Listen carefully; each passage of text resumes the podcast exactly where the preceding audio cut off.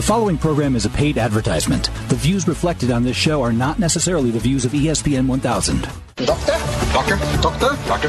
Doctor? Doctor? Doctor? You're listening to Sports Medicine Weekly with Steve Cashel and Dr. Brian Cole on ESPN 1000.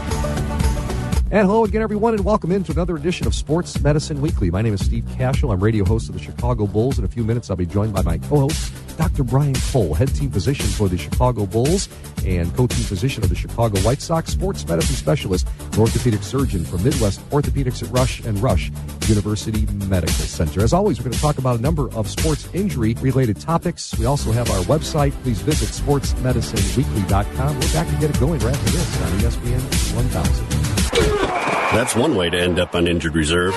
So is falling off a ladder, lifting something heavy, Ow! That's not good. or having an accident.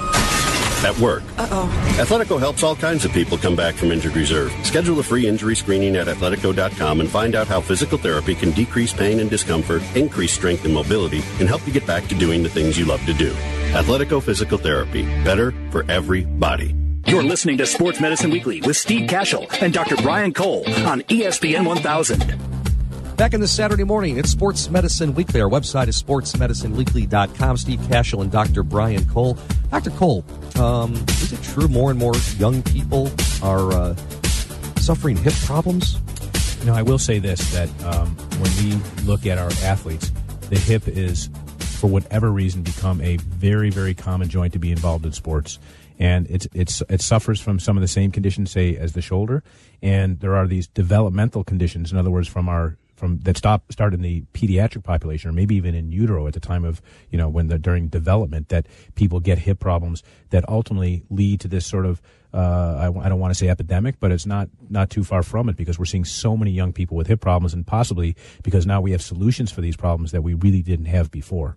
You know, you and I got into uh, the conversation uh, maybe last week, week before on the show about um, growth plates. So are we the same thing, right? I mean, growth plates in the hip and everything. Is that Yeah, where no, we've got all this it? Yeah. absolutely, and and sometimes the hip can be uh, uh, misshapen, and uh, growth plates can be involved, and there's a variety of conditions that in- involve the, the growth plates of the hip, just like they do other joints in the body, like we've discussed before. Our next guest is Dr. Joel Williams, orthopedic surgeon, one of your uh, members there at Midwest Orthopedics at Rush, MOR. And uh, Dr. Williams, uh, how are you on this Saturday morning? I'm great. How are you doing? Great. Um, I've got a topic here that uh, that we want to discuss: hip dysplasia in female athletes. Dr. Cole touched on uh, the hip problems, uh, but what do we mean by hip dysplasia, Doc? Well, um, hip dysplasia is a condition where there's a problem at some point during development where the hip doesn't fully develop or develops in an abnormal way. So the hip is a ball and socket joint, similar to the shoulder, but unlike the shoulder, it is um, inherently stable in the normal situation, meaning the ball is is um, completely covered on the weight bearing portion, but the socket. So the socket's part of the pelvis, the ball is part of the femur, the thigh bone. And if there's a problem at some point during development with the shape of the socket, then it can predispose to an abnormal hip joint, and it really a setup for early onset osteoarthritis. Do you think that? Arthritis is Sorry to interrupt. Do you, do you think that um, that athletes are more prone to this? I mean, I, I, it's it's hard to imagine how that might be the case, but we're seeing a fair amount of arthritis in our younger population, which is as arthritis, as I think you were going to describe, is loss of cartilage and then subsequent changes in the bone. Is an athlete potentially more prone to develop it, or are they just more prone to develop symptoms on top of this sort of predisposition due to the abnormal development of the hip? A little bit of both, more so the latter. So it's you know if you're using your hips and putting them, especially in, in the sports um, like wrestling and like gymnastics and like ballet, where the hips are in very very extremes of motion, then it's much more likely if you have some underlying structural problem that you're going to develop symptoms. Um, while kids are are um, while their hips and their skeletons are developing, if they're doing sports like I mentioned, like the gymnastics and ballet, then it absolutely can play into it. But most commonly, it's not. It's not a huge um, part of my practice that, that I'm seeing gymnasts and ballerinas that have this. Dr. Joe Williams, our guest, orthopedic surgeon from Midwest Orthopedics at Rush. I'm Steve Cashel with Dr. Brian Cole. SportsMedicineWeekly.com is our website. Uh, I'm reading that uh, women are five times more likely than men to get hip dysplasia. Dr. Williams, is that correct? Absolutely. Why? It's actually the leading cause of um, early onset osteoarthritis. And if you look at women that are having hip replacements under the age of 50 or 60 years old, oftentimes there's an undiagnosed case of hip dysplasia, which doesn't manifest until later in life for whatever reason. Do you think do you think any of this is uh, preventable, or is it just a sort of this genetic? Have they tied it into a, this, a genetic predisposition that's inherited? We know there are some risk factors. Having a family history, like you mentioned, is definitely the, the biggest um, risk factor. Um, there are some other things as people are developing, uh, swaddling, for example, if kids are swaddled in a certain way with your hips straight down and sort of knees together. So that would that, mean that would mean certain populations are more predisposed, yes. ethnic populations. Yes, exactly. Mm-hmm. Northern Europeans um, is the largest uh, sort of ethnic group. Um, it's unclear why why exactly that is. Um, and female females more so than males, like you mentioned. Uh, and a lot of times just completely random, and we don't have a great explanation. Nor do we have a great explanation as to why it develops sometimes in utero, sometimes during infancy, sometimes during childhood or adolescence. But generally speaking, when somebody reaches skeletal maturity at some point in high school, they either have it or they don't. That doesn't necessarily mean they're going to be symptomatic when they have it. There are plenty of patients that you know aren't athletes or they're not using their hips, or they have a very mild case where it goes undiagnosed or non-diagnosed until much later in life. Dr. Joe Williams, our guest from Midwest Orthopedics at Rush, an orthopedic surgeon, talking about hip dysplasia. And uh, Doc, let's break this down to the simple terms. How does someone know they have it? The diagnosis is truly made on one X-ray. So if you can get um, a pelvis X-ray while the patient is standing, we take certain measurements, and it's um, we have a normal set of values for the right amount of coverage, not enough coverage, or too much coverage uh, meaning the ball of the hip joint should be covered by the hip socket a certain amount. and if it's not covered enough, that means that the hip joint is going to wear very abnormally, and we can make that diagnosis using a standard plain film X-ray. Joel, maybe you could just share an experience you've had with, you know, as I mentioned, I've seen this in younger athletes. Do you, do you have any recent examples of people that you've treated with sort of non hip replacement solutions? Because obviously the big challenge is uh, finding these patients who you would like to avoid putting medical, metal and plastic in because they want to remain active and they don't want it to loosen. So maybe share with us an example of some of the procedures you've done uh, that are not joint replacement in some of the younger, very athletic population. Sure. So um, somebody that I've just actually got six month follow up on that I saw last week in clinic had um, you know somewhat a normal but painful experience throughout high school while she was playing high school volleyball. She had just recently graduated and was starting to work and spending pretty much all of her day on on her feet, standing upright. Her hip pain kept getting worse and worse. She referred to me. We diagnosed her with plain X-rays. Um, she was diagnosed with a moderate form of hip dysplasia on one side, and her other hip was actually normal, which is not uncommon either. Um, she underwent a procedure called a periacetabular osteotomy, which is a mouthful. So even even hip surgeons refer to it as a PAO for short, just because that's such a mouthful to say. And the sort of thumbnail sketch of it of this procedure entails cutting the hip socket free from the rest of the pelvis in reorienting it in a more normal position to improve the mechanics of the hip and cut down or eliminate the risk of, of the arthritis process uh, taking place and avoiding the risk of needing a hip replacement. What do we got in the future? Is, uh, is there any role for regenerative medicine and stem cells and all the things we talk about, but to date haven't really developed new joints? Absolutely. So a lot of times when patients are diagnosed, it's ideal to catch patients when they're diagnosed before any cartilage damage happens cartilage wear process, as you mentioned, is called arthritis, and sometimes patients have a touch of arthritis actually when they're referred. If the arthritic process is too advanced and they're not candidates for a PAO or hip preservation option, the only solutions if you already have arthritis is a hip replacement. So when patients are diagnosed, ideally they have no arthritis, but the reality is sometimes, a lot of times, they have mild to moderate arthritis. So I think in that situation, there's a tremendous role for stem cells and regenerative medicine. Talking about hip dysplasia in female athletes, our guest has been Dr. Joel Williams, orthopedic surgeon from Midwest Orthopedics at Rush. And uh, Dr. Joel, thanks so much for, for joining us here on uh, Sports Medicine Weekly, we're finding things out here. I'm learning on this show, and Dr. Cole, uh, you can uh, attest to this. This is, you know, more and more of these injuries to young people, correct? That, uh, you know, maybe we, we didn't know about uh, 10, 20 years ago? Yes, it's true. And uh, I think if people want more information, they should definitely go to www.hipsforlife.org. This is a Midwest Orthopedics initiative. You know, we've had this in uh, Shoulders for Life and Knees for Life, and there's just a lot of uh, uh, uh, new evolving solutions to treat this really difficult problem. There's also a prevention tips brochure that's available to download. So that's hipsforlife.org. I encourage all of you who are interested in this problem to reach out and go to that site. Dr. Williams, thanks for joining us. My pleasure. Anytime. Thanks. Dr. Joe Williams, Midwest Orthopedics at Rush, back with more of Sports Medicine Weekly after these messages on ESPN Radio.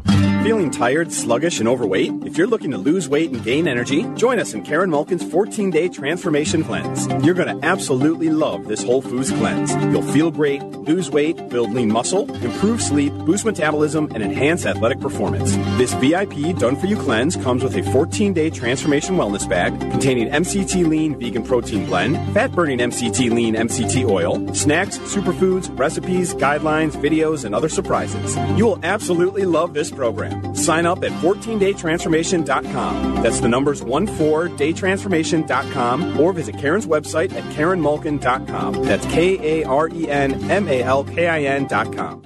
Midwest Orthopedics at Rush is nationally recognized as a leader in comprehensive orthopedic services. As team physicians for the Chicago Bulls, Chicago White Sox, and Chicago Fire Soccer Club, their physicians understand the importance of quality care for high performance athletes and weekend warriors. Regardless of the level of the athlete, recreational, high school, college, even professionals, Midwest Orthopedics at Rush strives to provide the highest quality, state of the art healthcare services. To better serve their patients, they provide expert care across five Chicagoland locations with a new location in Munster, Indiana. Their cutting edge research, diagnosis methods, and treatments make them the highest ranked program in the state of Illinois by U.S. News and World Report rankings. For more information or to schedule an appointment, visit them at rushortho.com or call 877 MD Bones. Midwest Orthopedics at Rush, when only the best will do. Allosource's products help surgeons get their patients back into the game of life. ProChondrix, the latest solution from Allosource, is an innovative, cost-effective, fresh cartilage allograft designed to restore cartilage and restore movement. To learn more about ProChondrix, visit prochondrix.org. That's P-R-O-C-H-O-N-D-R-I-X dot org. Steve Cashel, Dr. Brian Cole with you, Sports Medicine Weekly. So I want to get this in, Dr. Cole. The uh, NBA draft is passed, and uh, I want to ask you, as the Bulls head team physician, uh, what goes into pre-draft and now post-draft once decisions are made? Well, there's always this frenzy that leads up to the draft because you know we see a lot of the guys at the combine, right? So that's when in May we do that at, uh, at uh, Northwestern, where they come in, they do they they will play, they do uh, they have evaluations they go through a battery of tests and so forth. Sure. But a lot of the guys never show. So you're left with this just complete chaos of trying to get records. And some of the guys will try out for one team, they don't try out for another. And then there's so much cycling and juggling that goes on around the draft. I mean, if you knew, it's like every day is a different flavor. So, and then there's so much um, that goes on in the background regarding trades and picks and everything. It's I don't even know how these guys do it. It is, and I don't know you know, I, I, have to imagine it takes a long time to learn. Learning curve's got to be steep for the guys who are actually behind the scenes. It's it's amazing how complicated the process. At least it seems to me. But from the medical side, that's one part of the equation. You know, they have all the parameters trying to figure out how these guys might fit in a team and so forth. But on the medical side, we have to gather information that isn't just universally available, especially if they never came to the combine. So it's it is a lot of time and effort. The trainers have to uh, reach out to a number of individuals. There's issues about sharing information, and it's extraordinarily complicated. But it, it is a frenzy, and then it usually just filters down in the end where you, you sort of figure it out. Uh, there's no script for it, but it's it's far more chaotic than you might imagine in terms of getting all this stuff together.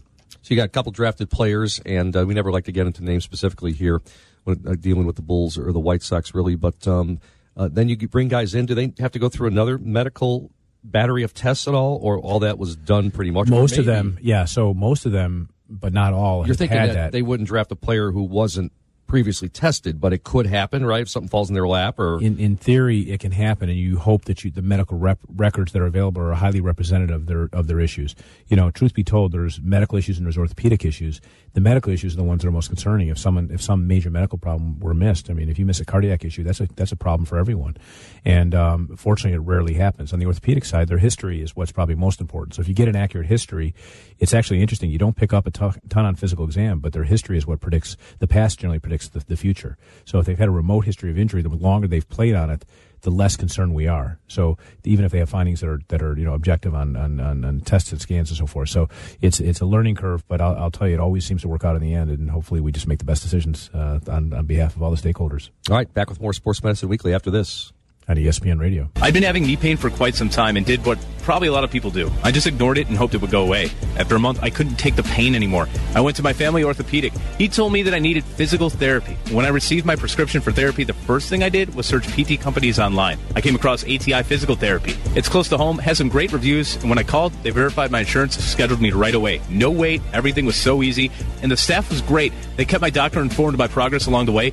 Honestly, I look forward to going to my appointments. ATI made me feel like my recovery was their most important priority. I'd recommend them to anyone needing physical therapy. The experience was something I'll never forget. To learn more about what it's like to be a patient at ATI Physical Therapy, visit ATIPT.com and start your journey to get back to your best today. ATIPT.com. Midwest. Midwest Orthopedics at Rush is nationally recognized as a leader in comprehensive orthopedic services. As team physicians for the Chicago Bulls, Chicago White Sox, and Chicago Fire Soccer Club, their physicians understand the importance of quality care for high performance athletes and weekend warriors. Regardless of the level of the athlete, recreational, high school, college, even professionals, Midwest Orthopedics at Rush strives to provide the highest quality, state of the art healthcare services. To better serve their patients, they provide expert care across five Chicagoland locations, with a new location in Munster, Indiana. Their cutting edge research, diagnosis methods, and treatments make them the highest ranked program in the state of Illinois by U.S. News and World Report rankings. For more information or to schedule an appointment, visit them at rushortho.com or call 877 MD Bones. Midwest Orthopedics at Rush, when only the best will do. That's one way to end up on injured reserve. So is falling off a ladder, lifting something heavy. Ow! That's not good. Or having an accident at work. Uh-oh. Athletico helps all kinds of people come back from injured reserve. Schedule a free injury screening at athletico.com and find out how physical therapy can decrease pain and discomfort, increase strength and mobility, and help you get back to doing the things you love to do. Athletico Physical Therapy. Better for everybody.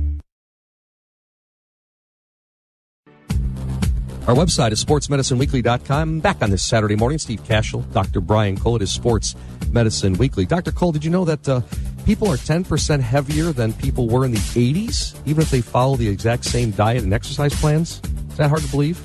Well, not when you see the obesity numbers. So the answer is no. It's not. In fact, I'm surprised it's only 10%. Really? Yeah. I mean, there's there's a statistic I heard not long ago about um, uh, type um, type one type two diabetes that has to relate that relates to food. Yeah. That kids in the it may have been in the 80s, you rarely saw a kid who had diabetes related to nutrition. Mm-hmm. Now there's tens of thousands of kids who have diabetes related to uh, obesity and intolerance to glucose and sugars and so forth, and it's all diet related. So we absolutely, you know, it, it, it, fortunately our administration our past administration was really into this, and it's a really, it's a huge topic. Childhood obesity is an enormous problem. So if you told me it was ten percent, I'd actually say it sounds low, uh, given what you see going on in this country, and we're probably to blame for it.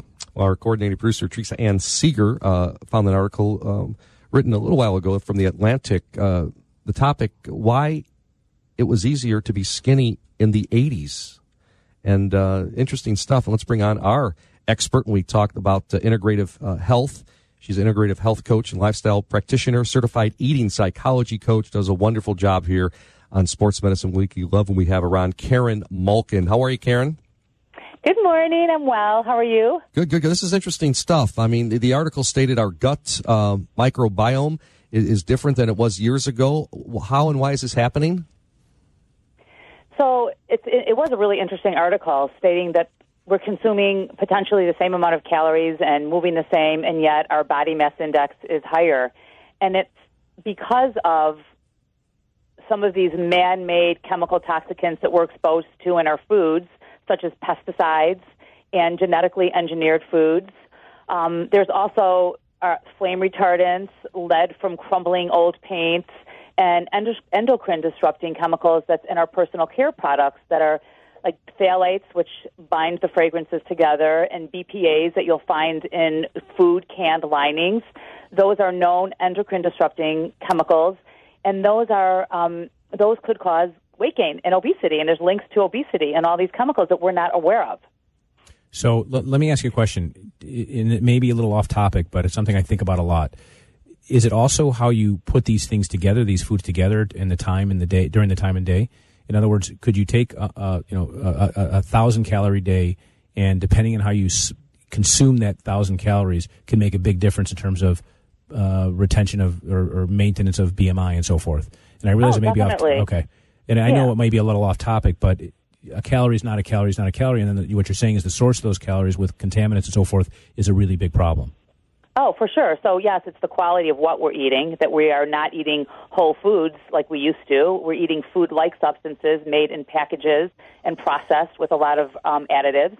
But when you're eating, so your, your natural circadian rhythm, if you're eating all of your calories before 7 p.m., you're going to have a different BMI than you are if you're eating all your calories between noon and 11 p.m., right? So, eat really late at night is a great way to gain weight. Eat right before bed best way right. to gain weight. You know, so yes, for sure, definitely, what you eat is important. When you eat is very important, and then how you eat is is equally important. Is there is there any way to measure this so-called microbiome? You know, in the GI tract, is there any way? Is so, there any objective assessment for it? Yeah, that's really interesting. Interesting. So your gut microbiome, it's it's like your own inner ecosystem. So it's like your fingerprints, and it contain it, it consists of billions of bacteria. So what happens is when nowadays antibiotics, in my opinion, are very overly prescribed, and we need them. We really do need them to fight certain infections, but people are taking lots of antibiotics unnecessarily, and what it does is it wipes out your ecosystem, and then you have to replenish with either um, a probiotic or some prebiotic rich foods like artichokes and garlic and inulins and you know um, and vegetables and fruits so that you can get that healthy gut microbacteria in back into your gut. And so antibiotics wipe it all out. And so everyone's gut, you know, microbiome is, is very unique. And so, you know, we're eating a lot more meat. We're eating poorer quality meat from cows that are fed genetically engineered or GMO grains like corn that's genetically modified instead of cows that are roaming the fields that are moving, that are exercising, that are outside, that are getting sunshine, which is vitamin D, and feeding on grass. And many of these animals nowadays are treated with hormones and antibiotics much more than they were in the 1980s, and that's also going to alter our gut microbiome.